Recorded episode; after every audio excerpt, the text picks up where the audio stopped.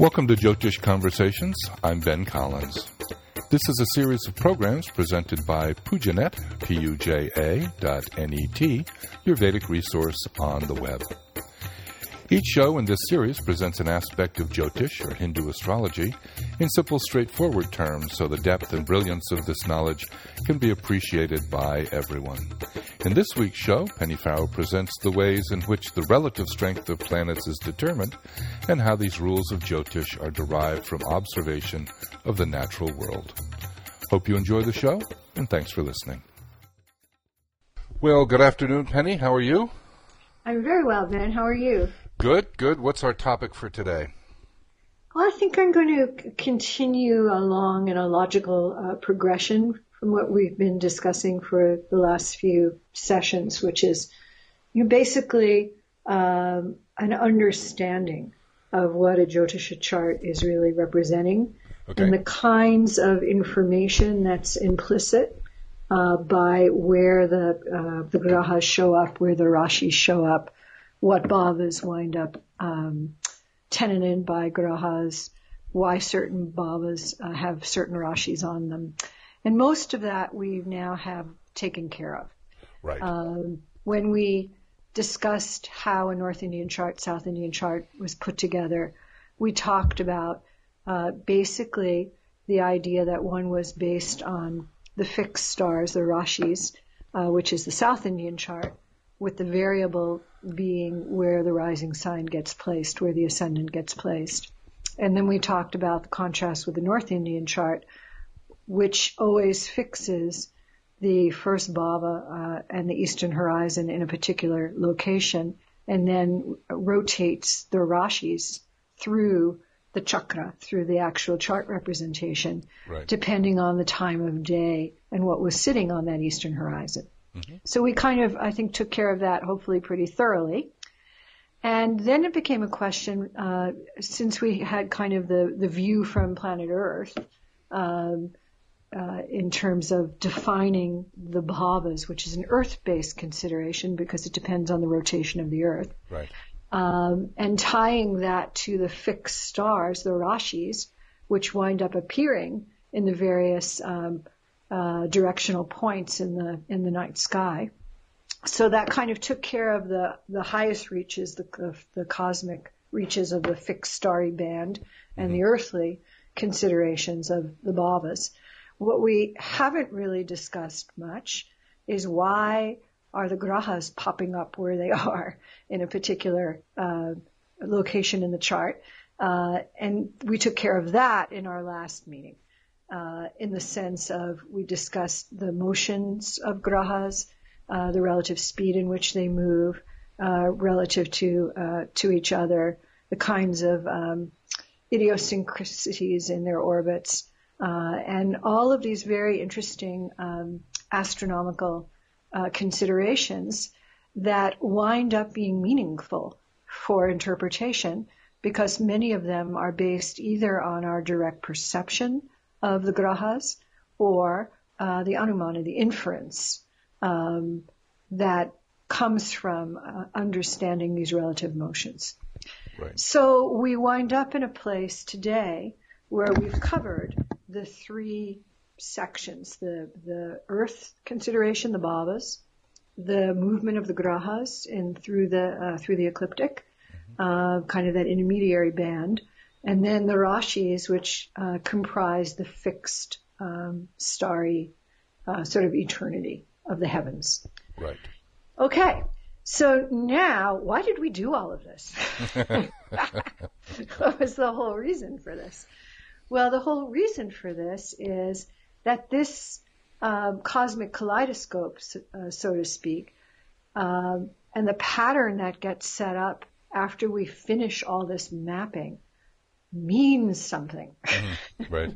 Right. all of those little pieces or windows of the sky that we've assigned Rashis to carry tremendous um, uh, import in terms of thematic material that the sages of this tradition have cognized to be germane to all aspects of our human existence. Mhm.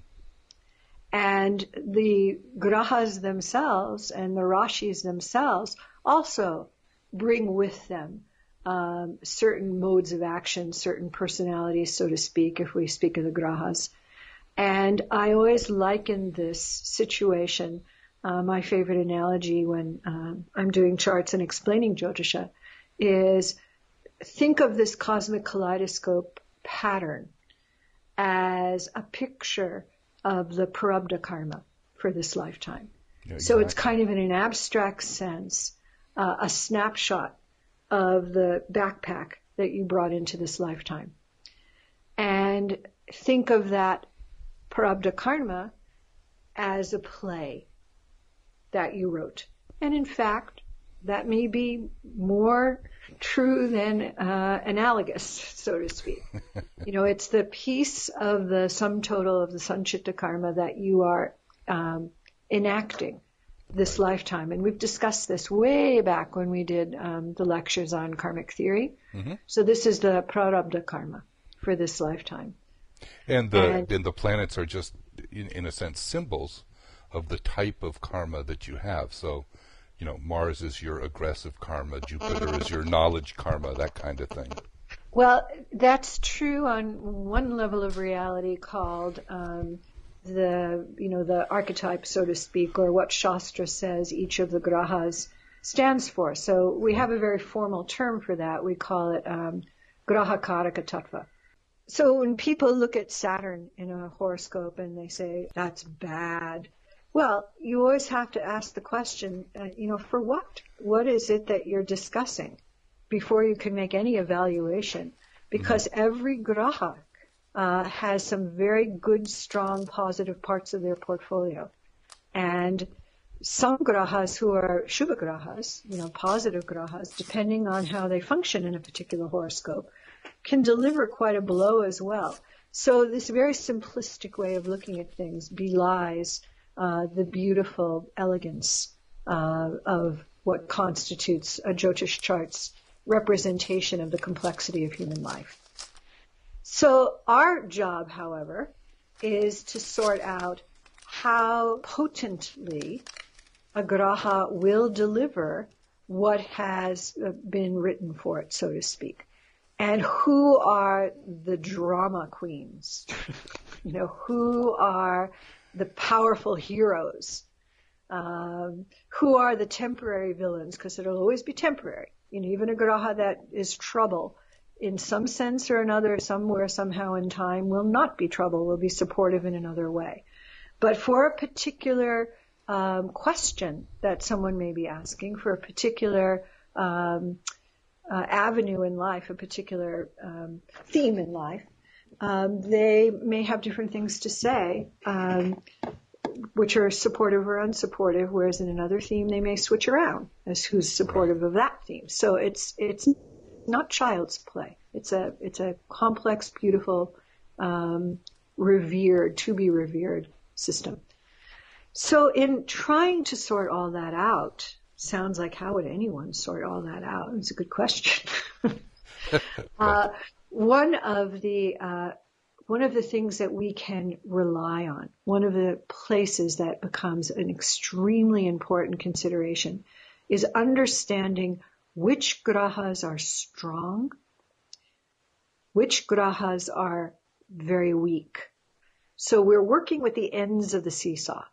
What becomes problematic in interpreting a chart is going for the karma that's neither fixed nor unfixed, kind of that gray area, right. and trying to make a prediction based on that. So most Jyotishis, seasoned Jyotishis, understand that they start their interpretations with the ends of the seesaw, what's very strong and what's very weak. And then the question is, is what is very strong bringing out auspiciously strong or drud themes or inauspicious strong or drud themes. You see, because just because a graha is strong doesn't mean it's universally auspicious. Correct? Correct, absolutely. However, it is true, and this is very important and often overlooked. It is true that a graha who is strong, even if it gives a good punch here and there, will be somehow protecting its graha karaka tattva. So, for example, a strong Saturn that may cause a lot of trouble uh, for someone is still going to give a person, if it's a good, strong Saturn, is still give the person a certain um, ability to be consistent, to be durable, to persevere, to bear burdens. See what I'm saying? Oh, absolutely. So sure. it's and a good, strong Mars. You know, even if there are other little endearing features of endless arguments uh, that may come up, but that good, strong Mars, actually Mars, um, um, its very name, um, indicates a, a kind of the, a, a kind of bright, auspicious one. So there's a nobility about a good, strong Mars. You know, uh, the the warrior that is fighting to protect. You know, so there's a, a kind of dharmic sense about that good, strong Mars. And also a good, strong Mars gives tremendous innovation, uh, groundbreaking innovation, a visionary. So everybody, Rahu, you know, who also gets a bum rap. Oh, Rahu Ketu. Oh, well, Rahu Ketu are responsible also for originality, cutting edge technology, innovation. Ketu is universal. It's very subtle. It can be spiritual. Um, now they can have their rough side as well, but um, everyone functions both at a higher and lower, um, uh, I guess, vibration. You could say, sound new agey. There's a big range of possibility, and why we want to do a chart is to understand what that graha is doing in a particular chart and kind of encourage it right. to function at a better um, a, a, in a better way for that particular uh, native by uh, advice uh, known formally in the system as upaya or remediation. And that could take many, many forms, and we'll, we'll talk about that as well. I know something very dear to your heart, man. yes, indeed. However, our starting point, before I kind of get too enthusiastic about all these other things, I tend to get enthusiastic, you may have noticed. Right, right, right. Well, me too. Um, is to understand what constitutes a strong graha, technically speaking, and what is a weak graha, technically speaking. Okay? And uh, I'm going to deal with the ends of the seesaw. You know, there's a lot of subtlety this as well, but I, I want to keep it um, manageable. So we could say, uh, and and we get this lead from Shastra. Shastra is very clear about what makes a graha strong and what makes a graha weak. And let's start off with um, kind of the highest first. Graha tells us, or Graha, Shastra tells us mm. that if a Graha is in its exaltation Rashi, I'll explain what I mean by that. Ucha is the is the term. Mm-hmm. Then that Graha is radiating light. It's very strong. So what does that mean? Well, what it means is that the that the uh, sages have um, cognized that there is a particular uh, Rashi, there's a particular constellation that each of the Navagrahas feels very uh, zingy in. It's kind of like you go to a particular friend's house and there's just something about that friend's house, the vibe of that house, and you just operate at a at a your highest peak performance level. When you're there, you just feel like a million bucks, and you're kind of zingy. Um, the interesting thing about that, although that sounds wonderful, and and in many ways it is, uh, Graha said to have dignity when it's exalted, um, and it has in fact a, a, quantitative measure of strength. There is a quantitative system for measuring strength. I'm not going to go into in you know too much detail, but um, there is something though about feeling zingy in some place that is a little bit um, hyper, we could say. Um, so it's it's it's good and it's wonderful and it gives auspicious results. um, a lot of the time, and you'll notice I'm qualifying this, and I will um, give the reasons for sounding a little bit conditional on this because it is a little conditional. Mm-hmm. Uh, and the reason for that is most of the time, with one exception, when a graha is in this exalted or ucha um, state or avasta, then um, it is not in its own environment. Um, it's not in its own bhava. Kind of the real estate analogy. It's renting someone else's house, and it loves that house that it's renting. You know, operates really well in that house, but it's still conditioned. Its happiness in that house is still conditioned on the landlord. And it's possible to be renting, you know, like a castle and it can have lousy plumbing. And if the landlord is a derelict and won't fix the plumbing, then the zingy, wonderful experience in that particular house, or bhava in this case, mm-hmm. is diminished somewhat.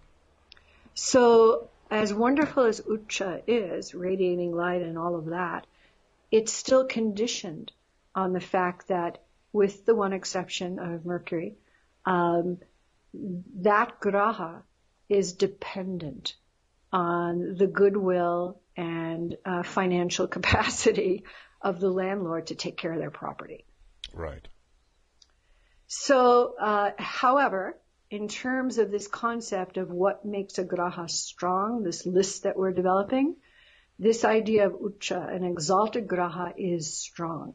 It's given a lot. Uh, it's given strength in the in the um, quantitative scheme, mm-hmm. uh, and uh, and also just in this kind of thumbnail sketch of powerful. You know, uh, we're developing a portfolio that we could say these are the conditions under which a graha is strong, and we can um, run with that. Right down from that, and in some sense, um, you know, although it may not be quantitatively valued as high, the, the, the concept of a graha who is in its own bhava, uh, and own bhava means that the rashi that that graha um, is correlated with as the ruler of that rashi, and mm. I'm not sure we actually covered this concept, but all of the grahas, with the exception of Rahu Ketu, and there's even some um, classification for them as well, are correlated um, in the uh, in the Agaba in the tradition with one of the twelve constellations. So for the five um, Tara grahas, the five true planets, mm-hmm. those grahas that are actually planets, they each, so to speak, lord or own two rashis each. So Mercury owns uh, Gemini, Mithuna, and Kanya, which is Virgo. Right. Venus owns Tula, which is uh, Libra, mm-hmm. and uh, Vrishabha, which is Taurus. Mars owns uh, Scorpio, Vrishchika, and it owns uh, Mesha, which is Aries. And then Jupiter owns uh, Meena, which is Pisces, and Dhanu, which is um, Sagittarius. And then Saturn owns uh, Makara, which is Capricorn, and Kumbha, which is Aquarius. Mm-hmm. That takes care of 10. And then the two luminaries, the sun and moon. Um, moon, of course, owns um, Karka, which is uh, Cancer. And the sun owns uh, Leo, Singha. That takes care of our 12 rashis. So should a graha be transiting through its own rashi on the day of a birth or a question or whatever it is we're examining. Mm-hmm. That graha is going to wind up being, in so to speak, its own sign, which then will, or constellation, which then will wind up getting uh, linked to, depending on what the rising sign is, one of the 12 bhavas. But then we could say it's in its own house. Okay? Mm-hmm. That condition, that state is known as swasta. And swasta means at ease, comfortable. Mm. So think about this. If you're in someone else's house, you can't paint the wall without asking for permission, right? Right. You're in your own house, you could do whatever you want. put your feet up on the coffee table. You can sit around, you know, in your pajamas. Whatever, you know, whatever, you are comfortable. You are in your own house. So although it's not quite as vaunted as Ucha, radiating light, there's still something very um, flowing about a graha that's in its own house. And the concept is a graha will take care of what it owns. Even a scoundrel will take care of its own. Mm-hmm. So the idea of a planet in its own house, that bhava, whatever the meanings of that bhava are, are looked after. That's why we say even a strong malefic uh, can operate in a good way because it looks after its own bhavas. Mm-hmm. See what I'm saying? Sure. So if you have a weak graha, you, and you think that, oh, I like that because I want my malefic to be weak. No, you actually don't. A weak malefic winds up acting like a loose screw. Mm-hmm. A dignified malefic, an, an ucha or a swa malefic, even though you can make the case that that dignified, strong malefic is going to have a little more power to deliver problems, mm-hmm. but it delivers it in a kind of predictable way. It's yeah. not like a loose screw. It's kind of like um, an elegant jewel thief, you know, that plans, you know, an elegant heist and does it in a very elegant way. Uh, compared to someone who'll stab you in the alley for a five bucks. Sure. See what I'm saying?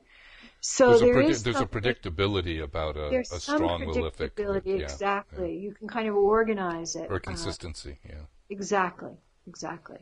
So, uh, so there is something to even malefics uh, having a dignified strength. Just even that word dignity, to be in dignity. Mm-hmm. So this uh, this uh, idea of strong, then we've covered ucha, exaltation, and then this uh, uh, uh, swasta of own rashi. Now there are a couple of other ways in which a graha can be strong, and one of these um, I've mentioned in the, the last podcast in terms of motion, but I didn't really kind of make the case of sort of the view from the east. Mm-hmm. And that is when a graha is vakra or retrograde. So I described what retrograde motion looks like and the fact that it's an artifact of observation actually. But I kind of didn't go through the argument, uh, kind of the counter argument, uh, that retrogression actually in Shastra unequivocally shows uh, an intrinsic inherent strength. Mm. This runs very counter to the entire Western point of view about retrograde grahas. And there is a kind of sense, if you look up the dictionary meanings of vakra, which is what retrogression is, um, you know, you can kind of see where Western astrology may be uh, coming from. Mm-hmm. But what is primary about a graha is its visibility. We talked about this, you know, way uh, way back with the astronomical basis um, for uh, that observation is where this all comes from initially. Sure. So the the full moon is considered to be very auspicious. The sun has all kinds of graha karaka tattvas you know, uh, around royalty and central authority and power and leadership because it's bright and consistency and loyalty, you know, and all this kind of stuff because of its visibility. And the same with the moon, the full moon. Okay. Mm-hmm. So interestingly, the next brightest object uh, in the sky other than sun, moon are retrograde planets. And we saw that retrogression happens when the outer planets, especially inner planets too, are closest in their orbit to the Earth. And the ramification of that is they become seeable. They're bright because they're close. You know, we talk about Mars's closest approach in God knows how many years, and then Mars looks like a neon sign in the sky at that time. And you can't miss it. In fact, I remember when that happened, people said, what is that? you know, it just was so striking. Yeah. So it's very uh, this understanding. Uh, I, I, I went through this with someone that came to, to one of my seminars, Western uh, astrologer. Uh, we actually become uh, friends in the meantime, and he had always hoped that I'd sort of forgotten this incident. We laugh about this, but I was going through exactly this phase of, of my seminar, and uh, you know, from his Western astrological point of view, you know, he was very stuck on the fact that, you know, this couldn't be a good thing if a graha were retrograde. And so, you know, I posed the question, um, when you go out and look at a Mars like that, or Jupiter last summer was retrograde high in the heavens, it was gorgeous. I don't know if you, if you noticed it or anyone out there did, but it was just beautiful. And everybody asked me, what is that up there? I said, that is a retrograde Jupiter. Gee, hmm. isn't that awful? yeah, right. Because the point is that you would not notice night after night that Jupiter was moving infinitesimally backward. You wouldn't notice that. You would notice that it's bright sure. and beautiful. That's yeah. what you notice. Okay. Mm-hmm. So in, in understanding this, we turn to Shastra and what does Shastra say about retrograde grahas? Well, if you look at some of the yoga chapters, you know, particularly in um, uh, Phaladipika by Mantreshwara, he has very beautiful yogas that are formed by retrograde um, uh, grahas. So, for example, he talks about uh, if um, any of the natural benefics, the, the Naisargika Shubhagrahas, natural benefics, Jupiter, Mercury, Venus, or the Moon, happen to be in the ninth bhava, with bright rays. That means retrograde. Mm. Uh, and aspected by or associated with friendly grahas, that person will become a great king who's worshipped by his subjects like a divine being. Okay. Mm. Now, this languaging, uh, I'm going to do a series of lectures on how to under, how to decode Shastra, this kind right. of languaging, and right. this, it's just so critical in understanding Jyotish properly. And elsewhere in his chapter, he says this amazing statement even a single planet, even if it's neecha, is capable of making the native a king, providing he be with brilliant rays, retrograde, and occupying a good house. If there are two or three planets like this, the native will become a king. When there are many planets like this, they will usher in a king blessed with all the insignias of royalty. Okay? Retrograde. Bad, right? Right. No, sure. not right. bad. And even if you consult Shastra in terms of the quantitative method of figuring strength that I referred to, you'll find that um, retrograde planets receive a unit of strength, full unit of strength. Mm-hmm. So it's nonsense to say that a retrograde planet kind of is inward, doesn't manifest anything. Of mm. course it does. It's brilliant. It's a brilliant light in the sky. Even when we see Shani, when it's retrograde, we see it. You know, most of the other time we can't see it.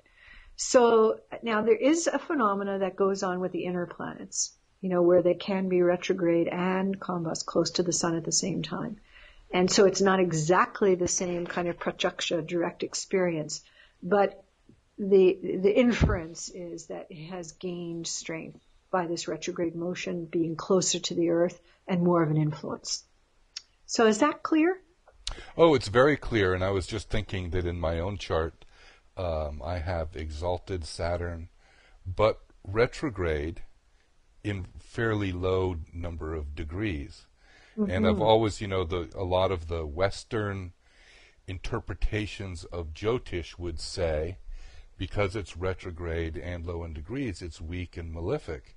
And that has never really matched my experience. No, absolutely not. And especially if Saturn winds up ruling good bhavas in your chart, that is a huge blessing. In fact, Ramakrishna Paramahansa has a retrograde uh, Ucha, and, and, of course there are many other things in that chart, but that is one of the um, reasons that he was the uh, unbelievable personage that he was.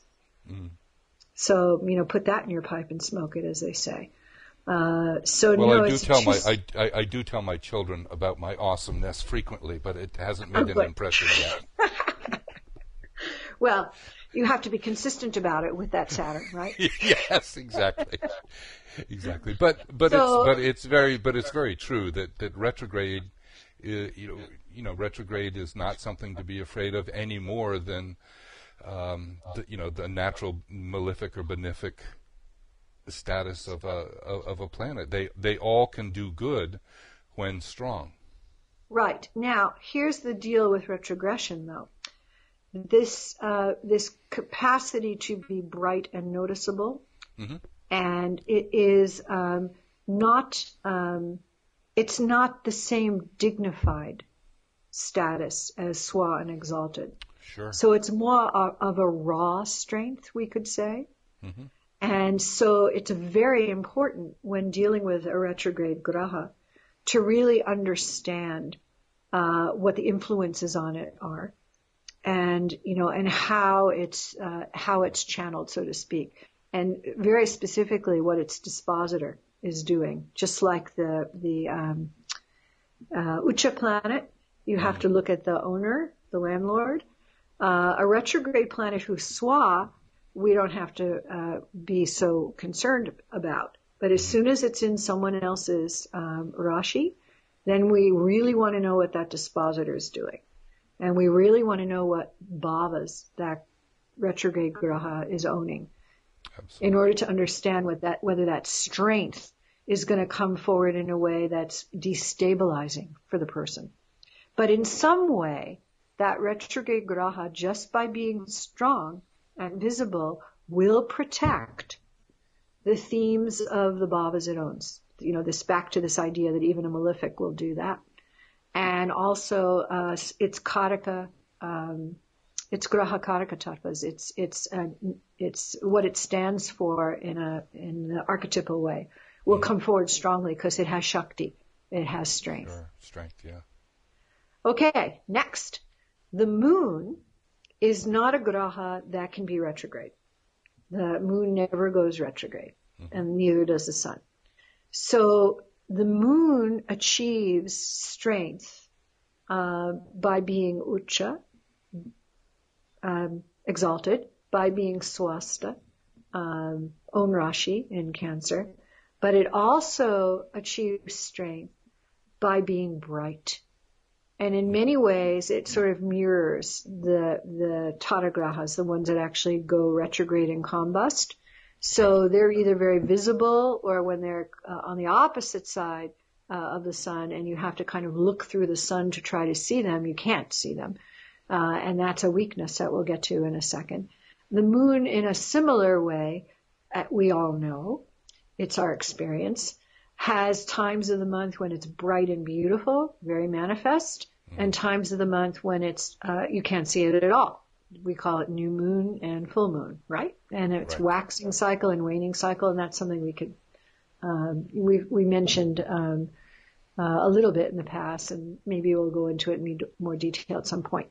But the point is, in terms of this discussion of what constitutes strength, when a moon is full, and when it's almost full, we consider that a very strong moon. And we aren't going to um, uh, be very um, picky.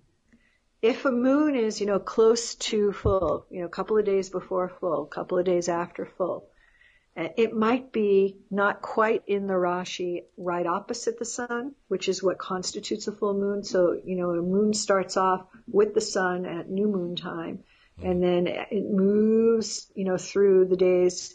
It moves away from the sun, and then it achieves its maximum brightness when it's 180 degrees away from the sun, and that's the technical definition of full moon. Hmm. But when it's almost there or just after, our own experience of that moon, we aren't going to go out there and say, oh, well, it would be a beautiful moon if it were absolutely full, but the poor thing has a tiny little piece Sure. missing. No, that's not our experience. We won't say that at all, right? Right. So in terms of evaluating strength, we give full strength to a moon that's maybe six, seven, or eight bhavas away from the sun. So starting around 150 degrees to, you know, within 30 degrees of the full moon, um, you know, we will, we will say that's good enough to have full strength. Mm-hmm. So that's another strength consideration. And then, uh, two more. Um, when, um, a graha is in a particular kendra. Now remember again, way back when, we talked about the fact that grahas that are in the four um, true cardinal directions, east, west, north, south, they have Shakti. The Shastra tells us they're active mm. and they make themselves, their influence felt. And it turns out that each graha, uh, again, exception of Rahu Ketu, the Chaya or shadow grahas, has a particular um, direction that it's really happy in. It operates the best. So mm-hmm. there's kind of um, little mnemonic devices to remember this by. Um, I think the the best one is to start with the sun. Our experience, our daily experience is that when the sun is at the midheaven, it's especially powerful. No brainer. We all know that. And it happens to be true that when the sun is in the 10th bhava, it has directional strength, the midheaven. And so this term, digbala, directional strength, is also uh, one of these portfolios of uh, of power, and we attribute then that that graha is a player in the chart. Mars is also uh, has dikbala or directional strength in the tenth bhava, and it's also a pitta or fiery planet. So it's easy to remember. Both Sun and Mars operate best at midday. Mm, yes. Then um, Jupiter and Mercury have a preference for the same bhava, and that is the east, the dawn. And the mnemonic device around that one is that they are planets of learning and prayer. And in traditional societies, uh, the best time for worship and for learning is first thing in the morning. Sure. So they have directional strength when they uh, are in the first bhava. And then the seventh bhava is where the twilight of Saturn becomes um, powerful. So Saturn in uh, um, Lord Yama, so to speak, mm-hmm. um, operates in the twilight. And so seventh bhava, Saturn has directional strength. And then that leaves Venus and the moon. We can say they're the planets of home and hearth. Um, and at midnight in the north, then uh, people are generally home. And so Venus and uh, Moon both have Digbala in the fourth bhava. Clever. That leaves only one uh, other um, strength, and uh, probably our, our next podcast will be on the other side of the coin um, the weakness. Mm. Um, you know, so I'll probably end up with this. And this is something I don't want to go into in a lot of detail because it's um, it's complex subject, and that is um, during eclipses, um, the nodes Rahu Ketu become very strong. Sure. Uh, there are astronomical reasons for that, of course. Um, if we remember the story of Rahu Ketu, or maybe I haven't told that story, that's something we can do at some point. You may have in, in one of your uh, mythology podcasts, Ben. Have you? Have you done the story? Yes, well, I, I, think I've done something on eclipses. Um, yeah.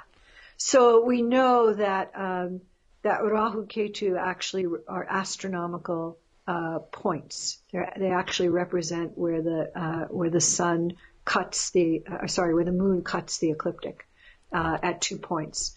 And when the sun, moon, and those points line up at uh, particular times of the year, uh, at the new moon or at the full moon, then we get our solar and lunar eclipses. So it has to do with a dance, we could say, a recurring dance between sun, moon, and Rahu Ketu. And therefore, when the sun or moon is eclipsed, it means that Rahu Ketu has, has created this illusion of shadow it's not that the sun moon disappear. It's that the illusion is that they have. And Rahu and Ketu are always powerful at that time. They're the master um, t- stage light technicians that cause this phenomena of the sun or moon being shadowed or disappearing. Mm-hmm. And so we give them strength. At the time of eclipses. So I think that that probably um, should constitute our talk for today. Okay. Uh, and we will um, we'll pick this up with the opposite side of the coin. Under what instances are the grahas weak? Um, good. So I look forward to that.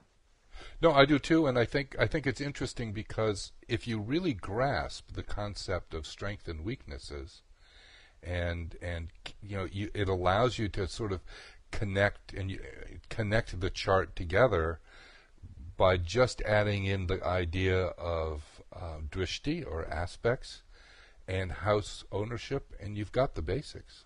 Yeah, you really do. And and and so you know, actually, I, I, will do just one parting shot before we. Um, uh-huh. And because this is something I want to emphasize over and over and over again, just like an orange is not an apple, uh, the idea of strength and auspiciousness are two separate categories. Right. So right. strong and weak is completely different uh, level of analysis between we could say auspicious or inauspicious or malefic or benefic. Uh, they are completely different. They're independent variables, and people yes. in, invariably mix those up and start to mix them together, and that's very um, dangerous in terms of properly um, understanding and establishing. Uh, you know, the right line of thinking in terms of chart interpretation. So I will say this probably a million more times, but it's worth saying well, it, it, it is because there's there's a lot of subtlety in Jyotish that's very important, and you can make huge mistakes in interpretation if you forget them. Exactly. Yeah. Okay. Good. Wonderful. Okay. Thanks, Penny. You're very welcome.